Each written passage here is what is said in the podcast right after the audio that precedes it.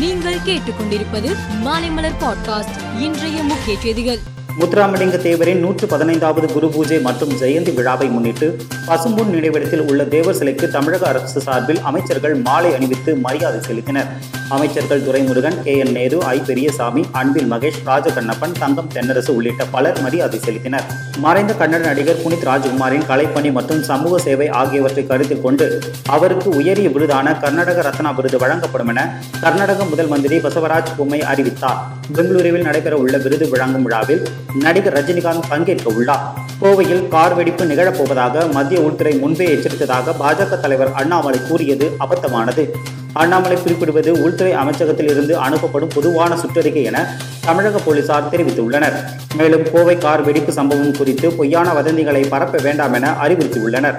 நாட்டின் வேலையில்லா திண்டாட்ட பிரச்சினைக்கு மத்திய பாஜக அரசையும் அதன் கொள்கைகளையும் எதிர்க்கட்சியான காங்கிரஸ் தொடர்ந்து சாடி வருகிறது. அக்கட்சியின் மூத்த தலைவர்களில் ஒருவரான ப. சிதம்பரம் வெளியிட்டுள்ள ட்விட்டர் பதிவில் கடந்த எட்டு ஆண்டுகால மத்திய அரசின் பாரம்பரியமாக வேலையில்லா திண்டாட்டம் உள்ளது. செப்டம்பர் மாதத்திற்கான மத்திய நிதி அமைச்சக ஆய்வறிக்கை வேலையில்லா திண்டாட்டம் பற்றி ஒரு வார்த்தை கூட குறிப்பிடவில்லை என தெரிவித்துள்ளார். டெல்லியில் ஐநா பாதுகாப்பு கவுன்சிலில் பயங்கரவாத தடுப்பு குழுவின் சிறப்பு கூட்டம் இரண்டாவது நாளாக நடைபெற்றது.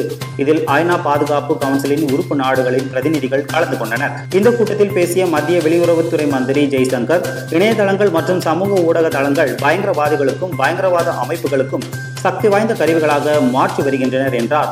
தென்கொரியாவின் யுடோவான் மாவட்டத்தில் ஹோலோவின் எனப்படும் பேய் திருவிழா ஆண்டுதோறும் அக்டோபர் மாத இறுதியில் நடைபெறும். இந்த ஆண்டு திருவிழா நடந்த நிலையில் பேய் வேடமடைந்த மக்கள் இதில் பங்கேற்றனர். ஒரு குறுகிய தெருவில் மக்கள் கூட்டம் அதிகரித்ததால் மூச்சு திணறி பலர் உயிரிழந்தனர். இதுவரை பலி எண்ணிக்கை நூற்று ஐம்பதை கடந்துள்ளது. நூறுக்கும் மேற்பட்டோர் காயமடைந்ததாக போலீசார் தெரிவித்துள்ளனர். டி டுவெண்டி உலக கோப்பை கிரிக்கெட் தொடரின் நேற்றைய ஆட்டத்தில் நியூசிலாந்து இலங்கை அணிகள் மோதின.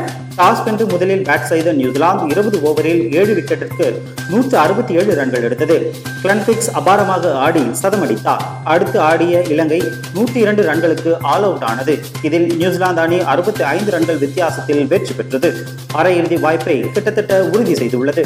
மேலும் செய்திகளுக்கு மாலை மலர் பாட்காஸ்டை பாருங்கள்.